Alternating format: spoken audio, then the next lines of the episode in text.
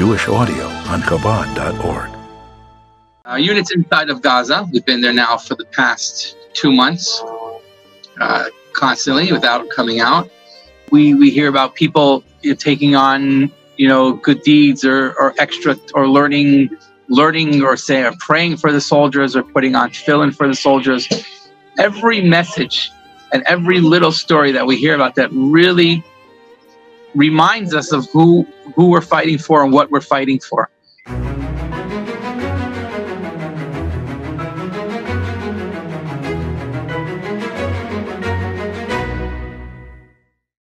Welcome, everybody. This is Ordinary People with Extraordinary Stories. I'm Chana Weisberg, host of this podcast. And today I have a very special guest for you. I'm joined by Major Ezzy Morgenstern, straight from the battle in Israel. He is a member of the IDF, he's a major in the Army, and he's joining us in a quite an impromptu um, interview straight from the battlefield to give us a little bit of a feeling of what are things going, how are things going there. Thank you so much for joining us, Major Ezzy. Oh, my pleasure. Thanks for having me on. Uh, can you tell us a little about where you're joining us from or what, what's going on there? Okay, uh, I'm an officer in, uh, we're, uh, we're a combat engineering unit. Uh, we're attached to the Golani Brigade.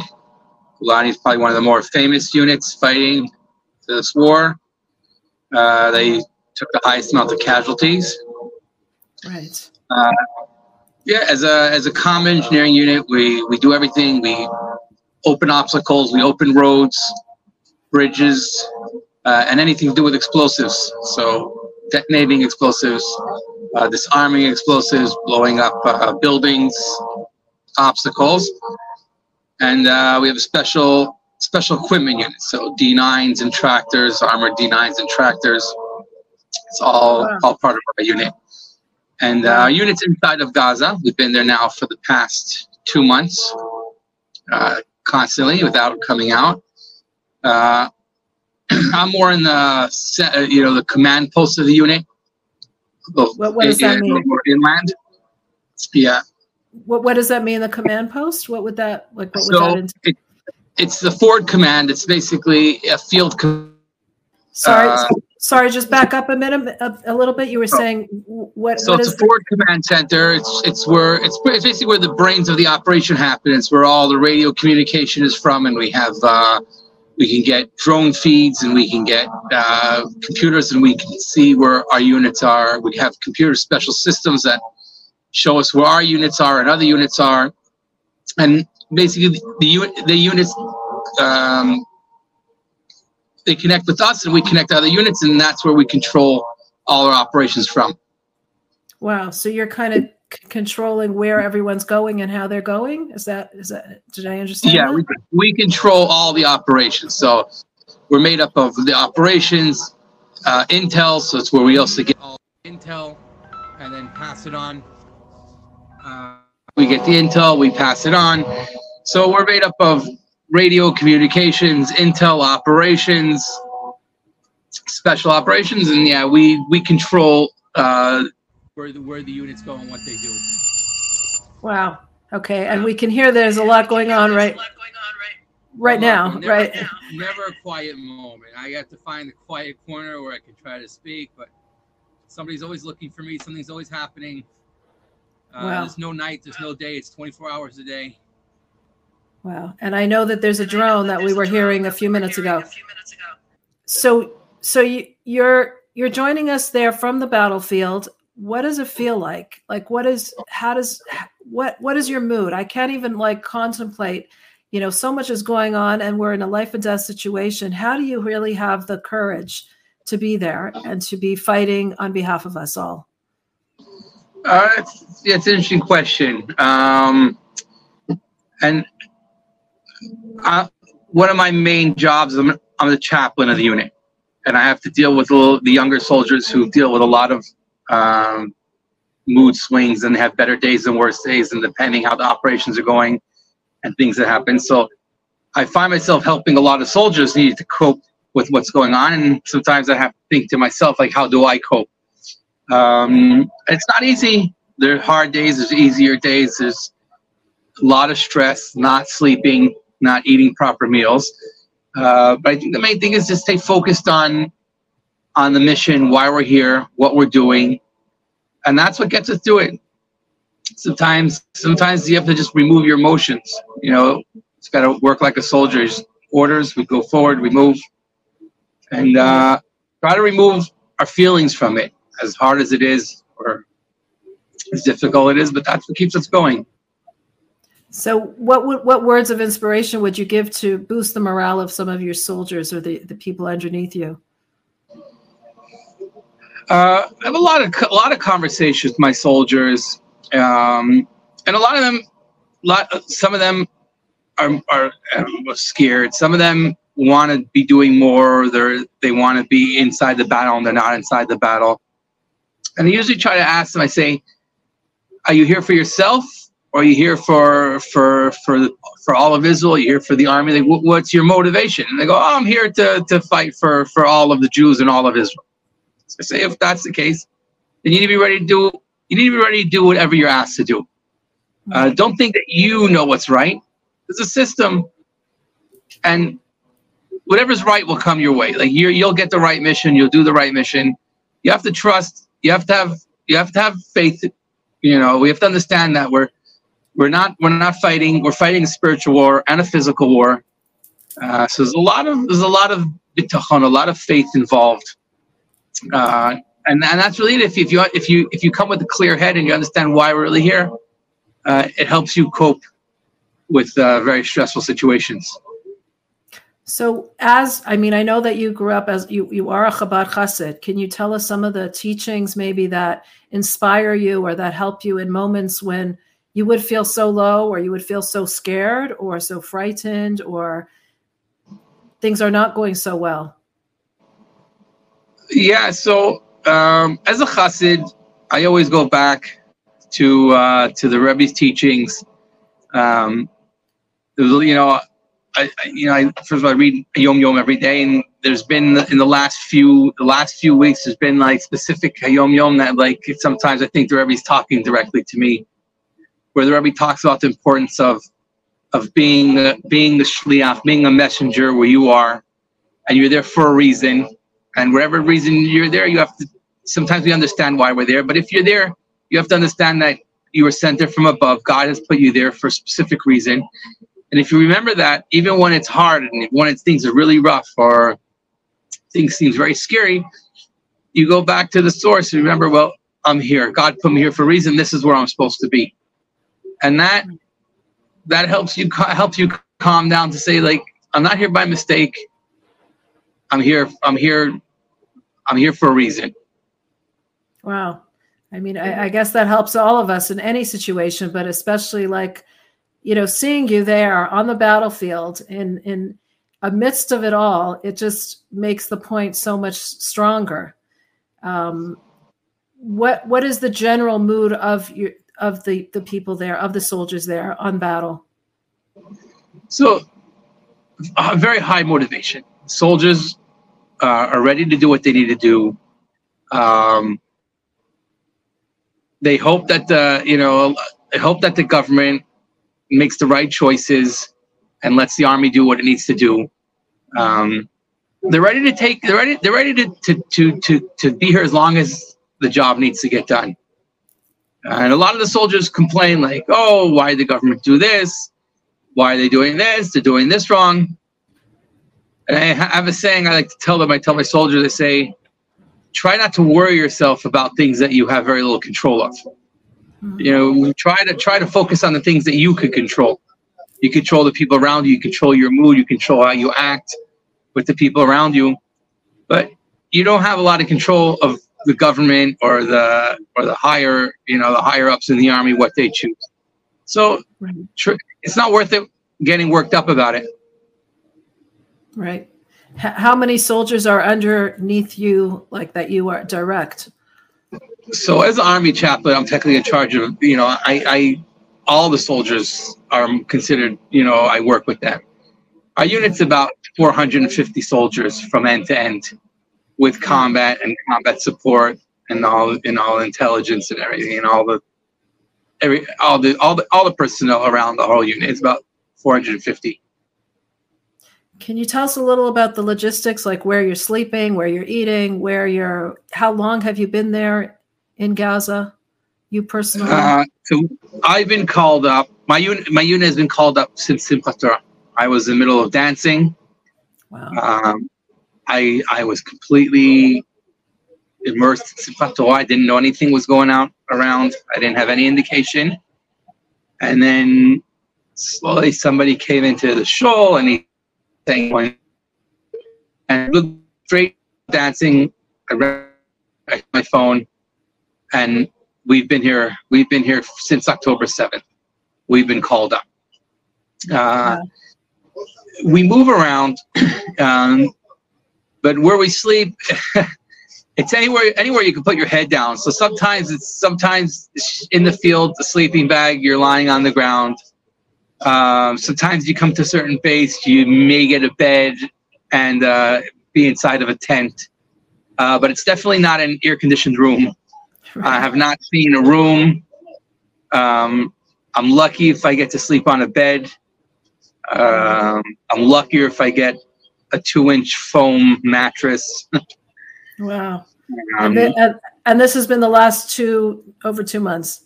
This has been the last two months. I, I am happy if I get to take my boots off. uh, there's no pajamas in the army. I mostly just sleep in my uniform. Um, and, food, food.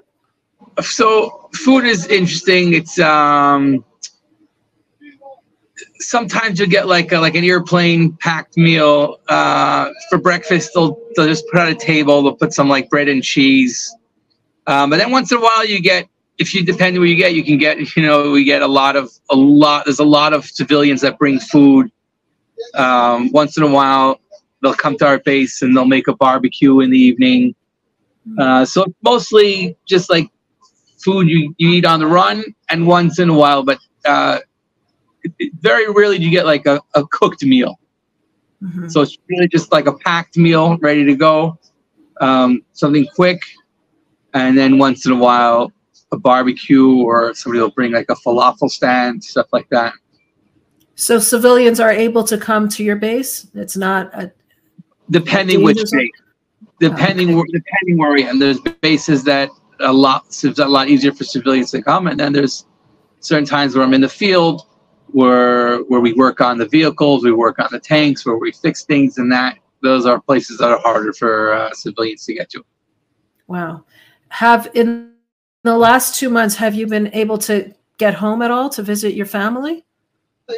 So since since I've been called up since I've been home three times.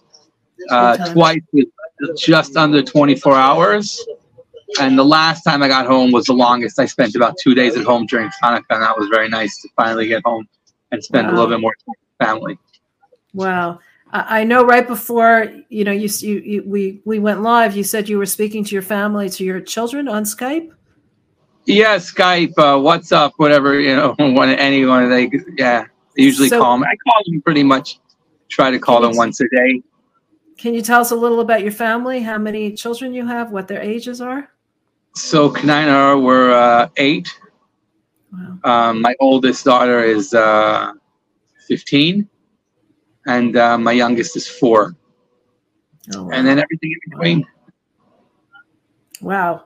And how, how does your like how does your family deal with the tension involved with what's going on, with knowing um, that their um, father's in danger? So I calm them down and lucky for me, I'm I'm I spend most I spend I spend almost all my time in you know inside of Israel, deep you know f- far from the border. Um, usually, I'm not I'm not in any area that's directly uh, in the fight. Um, but I'm I'm I'm, I'm away, and it's eight kids at home. So Baruch Hashem, my wife does a really really amazing job. Um, but you know, I explained to the family, and the family knows that I'm fighting the front. I'm fighting. I'm helping my unit fight on the front lines, and they're helping the war, you know, back home. And mm-hmm. and that's what's really incredible about this war. uh, is that everybody everybody understands that they need to do their part. So whether you're a soldier fighting on the front lines or a Israeli civilian or everybody, everybody realizes they need to do something. And uh, for my family, they understand the importance that they're they're helping by letting their father be with the unit and do what I need to do. They're helping. They're helping. They're doing their part in the war. I'm just trying to imagine what the goodbyes are like when you say like you you were home for 24 hours or two days during Hanukkah. I'm wondering what are the goodbyes like when you say goodbye to your family. Yeah, it's it's very hard.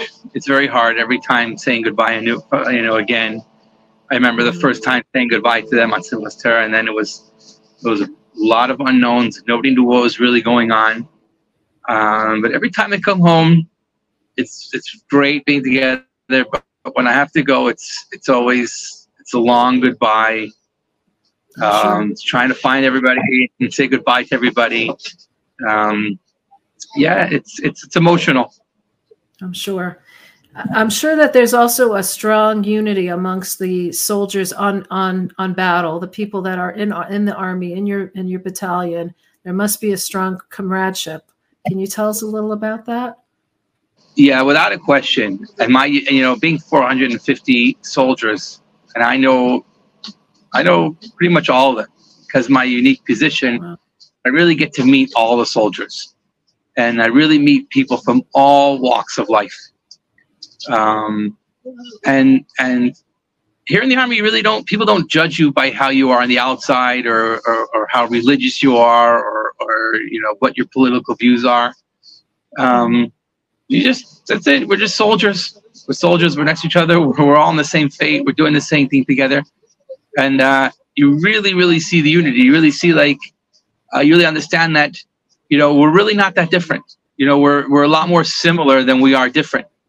And when you get into a situation, you know, that we're two almost closing in almost you know two and a half months, almost three months together, away from our families. Um, you know, like pushed yourself to the hardest limit, you really understand what it means unity, and you really understand, uh, uh, you know, what it means to focus on what's important and not and not and not just some superficial external points of every person. Right. Very true. And and what like it's what is that point that you're focusing on like what is it that it seems like there's a tremendous awakening or at least this is what we're hearing um, here towards doing more mitzvot, towards brotherhood, towards Am Yisrael Chai, the Jewish people are alive. Like, what are you seeing there on the battlefront? So everybody connects to something different, but the main point was on October 7th when Hamas came over the border.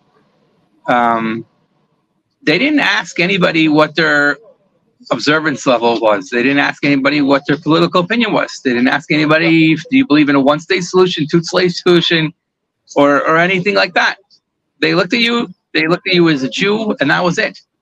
And and and if that's how they looked at us, people say, well, then that's what we are. We're we're we're all in the same boat together. Um, and you really see you really see awakening. People are people are uh, a lot more open to Torah to mitzvahs. Um, it's it's it's amazing how many soldiers uh, walking around with tzitzis. Um, I have boxes and boxes of tzitzis. I've given out hundreds and hundreds of tzitzis. Um, and it, it's, very funny because you know usually see somebody wearing tzitzis openly walking around with a tzitzit out. You're like, oh well, this you know this person's religious, but you see everybody just everybody just walking around with tzitzits like the new style in the army. uh, and what do you, what do you attribute that to? Why do you think that is?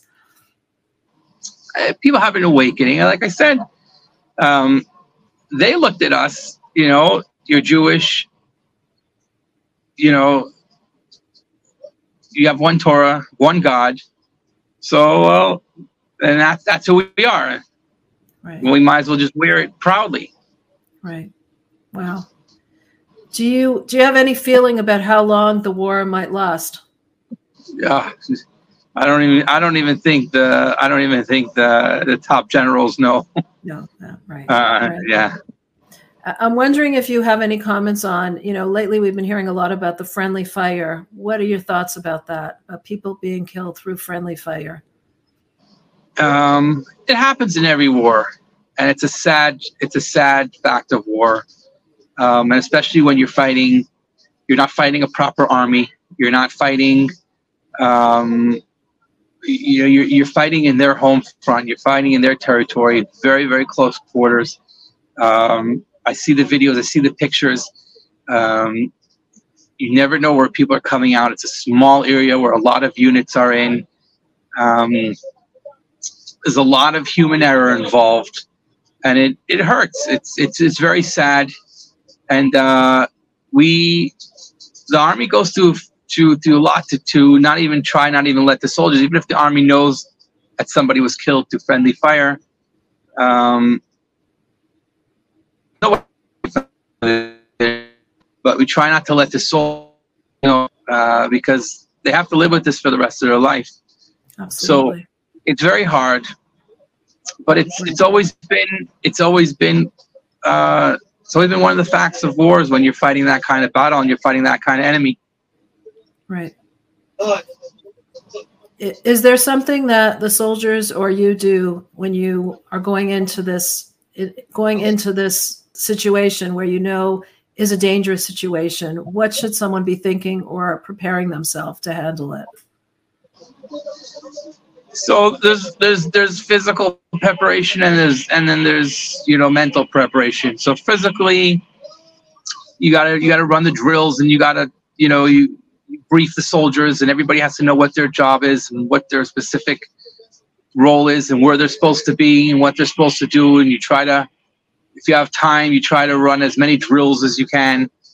Um, but once you're inside it gets harder and harder. And mentally you you know you have to realize what you're going into what to what you might expect um, and like i said understand who you doing, why you doing it, who you doing it for. Um, and the more the more time you have for prepared, the better you you you hope the better the outcome is. Right, right. So I guess the the why, like why you're there and what you're doing, prepare plays such a big role in in this all. Your mental in your in your mental preparation and emotional yeah, preparation. And that's, what, that's what we constantly tell the soldiers. We're not fighting this battle for ourselves. We're not here for ourselves. We're fighting it for our families back home. We're fighting it for for for for the for the front, and and even more than that. Now I think it's very clear that we're not even fighting. Israel's not alone. This is not Israel fighting the war. This is. It's not even all the Jews. It's not even fighting for all the Jews of the world. Um, it's fighting for anybody that believes in God, godly and Torah values. And uh, we're fighting. We're fighting. You know, I, I tell my soldiers all the time uh, we're writing we're writing the, the lines of history now. We're writing history. You know, I, we're exactly 50 years from the Yom Kippur War. Everybody knows, everybody in Israel grew up with stories of soldiers and heroism and, and miracles during the Yom Kippur War. I said, those people during the war maybe not realize that they were writing history. And 50 years from now, people would be talking and remembering their stories. Uh, but we're writing history in 50 years, people will talking about us and what we did, and they'll judge us, and uh, they'll live. They'll you know they'll remember us, and uh, live after us. So we're writing the lines of history. Right. Absolutely.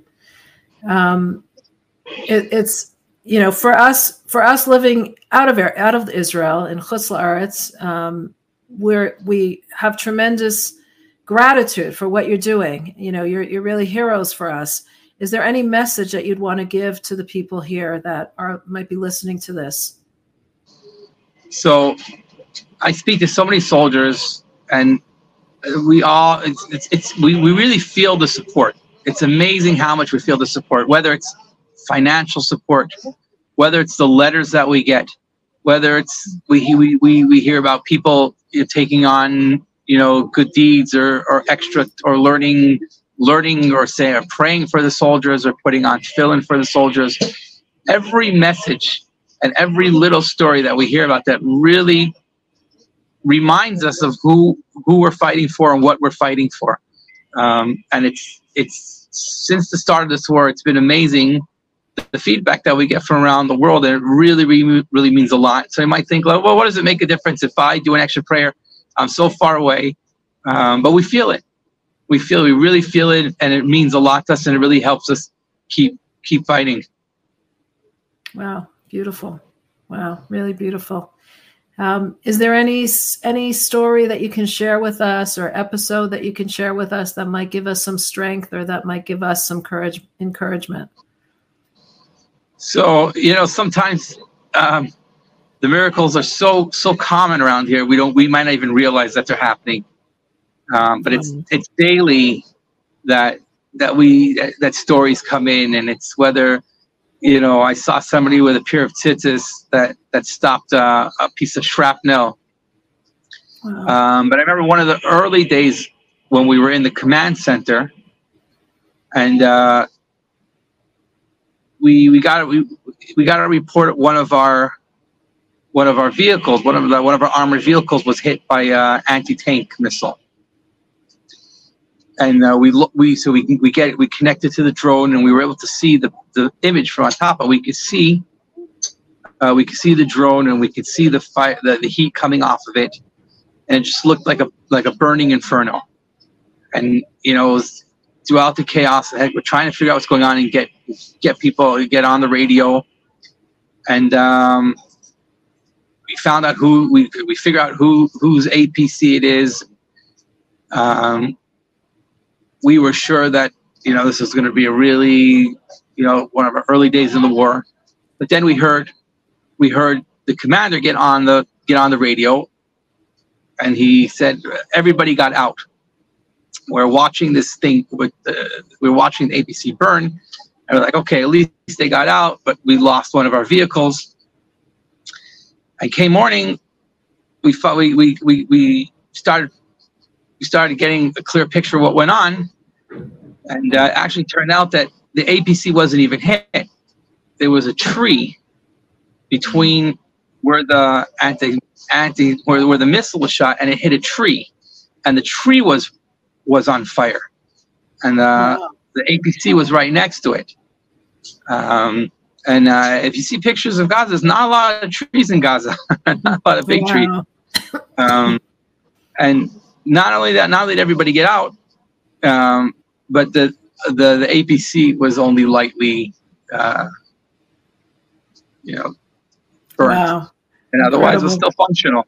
So wow, things like that happen all the time, and even even in the hardest situations, um, like I said, we, we we have we have so we have injured soldiers and uh, we, we we we've lost a few soldiers. It's it hurts, but almost every story where where where we lost soldiers, uh, there were soldiers that were miraculously saved.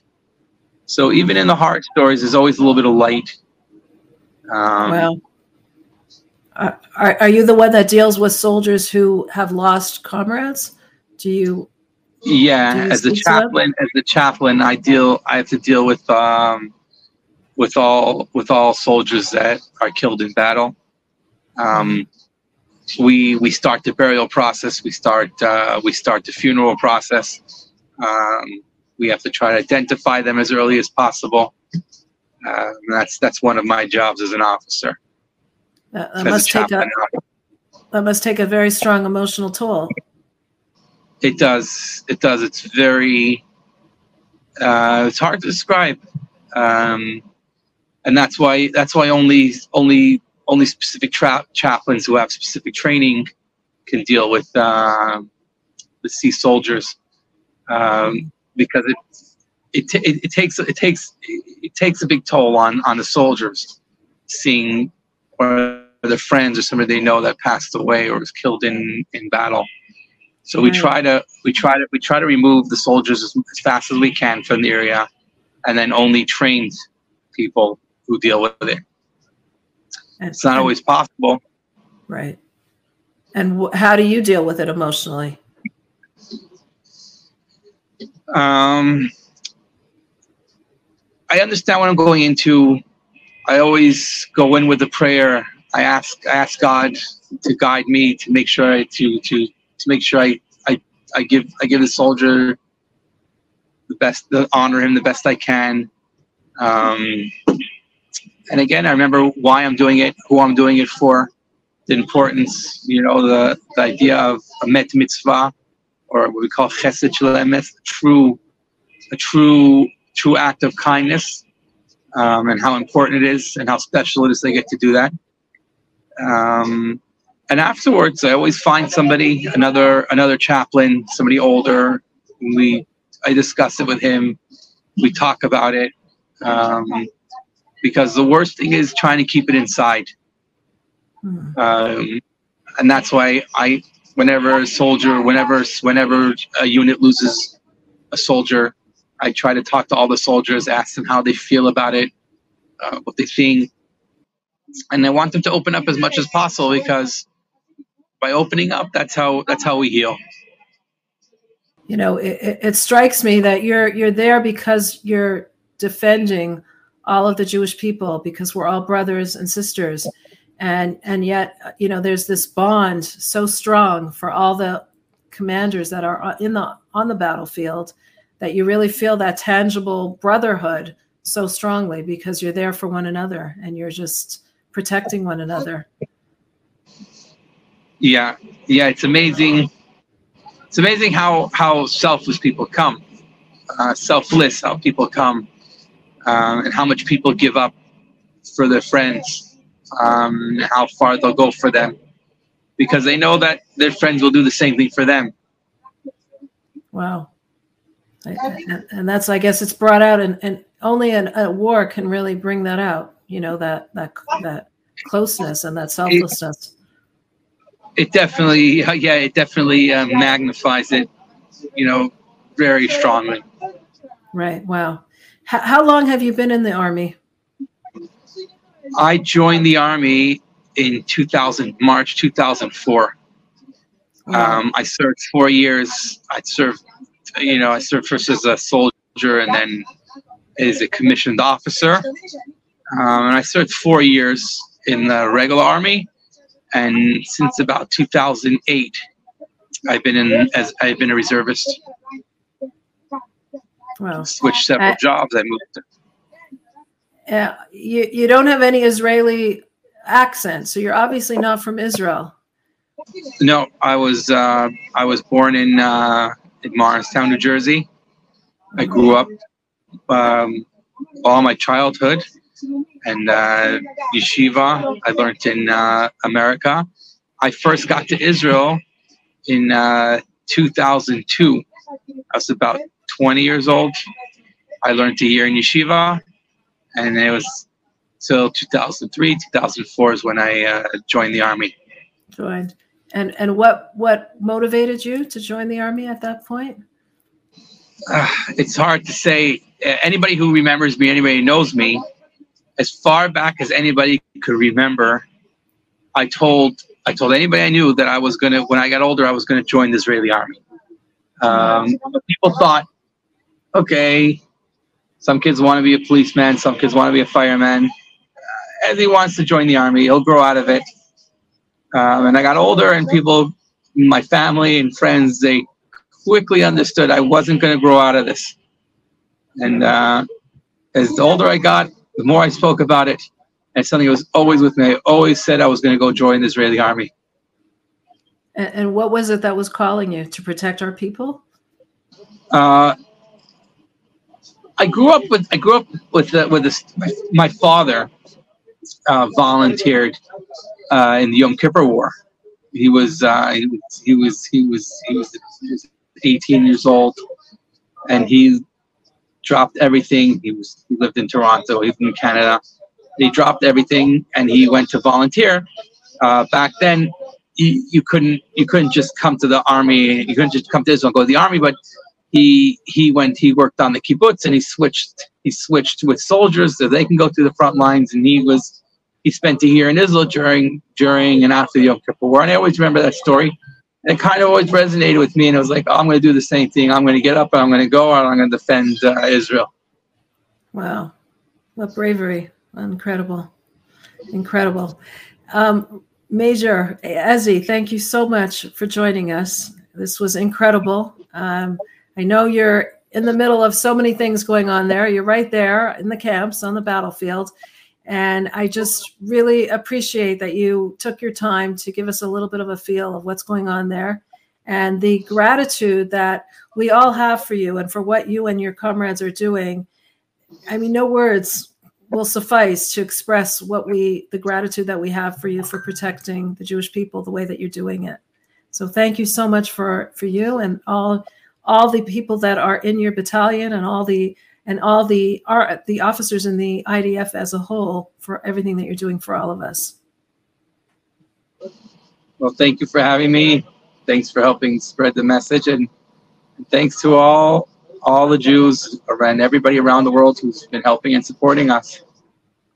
Thank you. Thank you. And let's hope that we finally come to the day when when peace is all is over all the entire world. Amen. We're really hoping that comes soon. Yeah. I guess more than now, we're, we we really understand the meaning of all those prayers, asking for for for Mashiach and asking for a time of peace. Um, Absolutely. I'll show you. You can see it in what's it called? Try to. I have a patch, a Mashiach patch, Oh wow. Wow. and I have I have them, and and I carry with me about I bought I have a few hundred of them. I bought a, I bought a few hundred of them, and everywhere I go, every soldier. They go. I hear you're giving out the patches. Where's my Mashiach patch? And I give about. I give about. Out of 300, I may have like 20, 30 left and I just have them in my pocket every day. And soldiers constantly come to me and ask me for their Mashiach patch. So if you walk around my unit, you see everybody with their Mashiach patch on. It, it just shows, you know, these fierce soldiers who are so courageous. What do they really want? They want peace, and that's that's what we all want. We just That's- want peace, everlasting just- peace. They all just want it to end. They want to go back to their families. They want quiet. They want to know that they could live in, in, in safety and quiet. And a lot of them realize, yeah, that's, well, that's Mashiach. Living in Israel, quiet, safety, that's Mashiach. Right. Amen. Let it happen soon. Thank you again. Thank you so much for everything that you're doing for us, and thank you for joining us. Thank you. Wow, what an interview with Major Ezzy Morgenstern. Uh, you know, this interview was actually very impromptu. Uh, a colleague of mine suggested that I reach out to him. I reached out to him and he said, okay, let's do it. We were not really prepared in terms of questions and in terms of where he was going to be doing it. It was either now or not, because when you're on the battlefield, you don't really have the luxury of time to decide when you can do something or not. And so throughout the interview, you probably have heard there was drones flying overhead that gave some background noise. There was a lot going on in the barracks there. There was a lot going on where he was stationed. And of course, he couldn't divulge all the information of where he was at, but you get a feel of really being in the midst of it all right there on the battlefield from what he from the surrounding pictures and from what he was speaking to us about.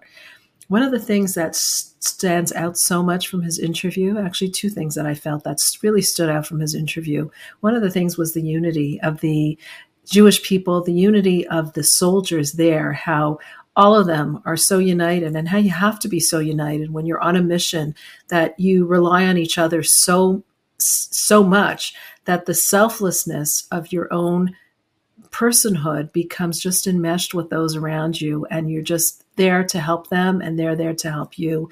And the unity that comes about no matter what your political views no matter what your status and your religious observance and all that uh, another point that really i felt came out from the interview was how he explained that when you have a why you can really get through anything and it was really the why, the understanding of the mission of the soldiers, them understanding that they were really there to preserve, to fight for the self preservation of the Jewish people. They're there for the families that are in Israel. They're there to protect. They're there to continue living as Am Yisrael.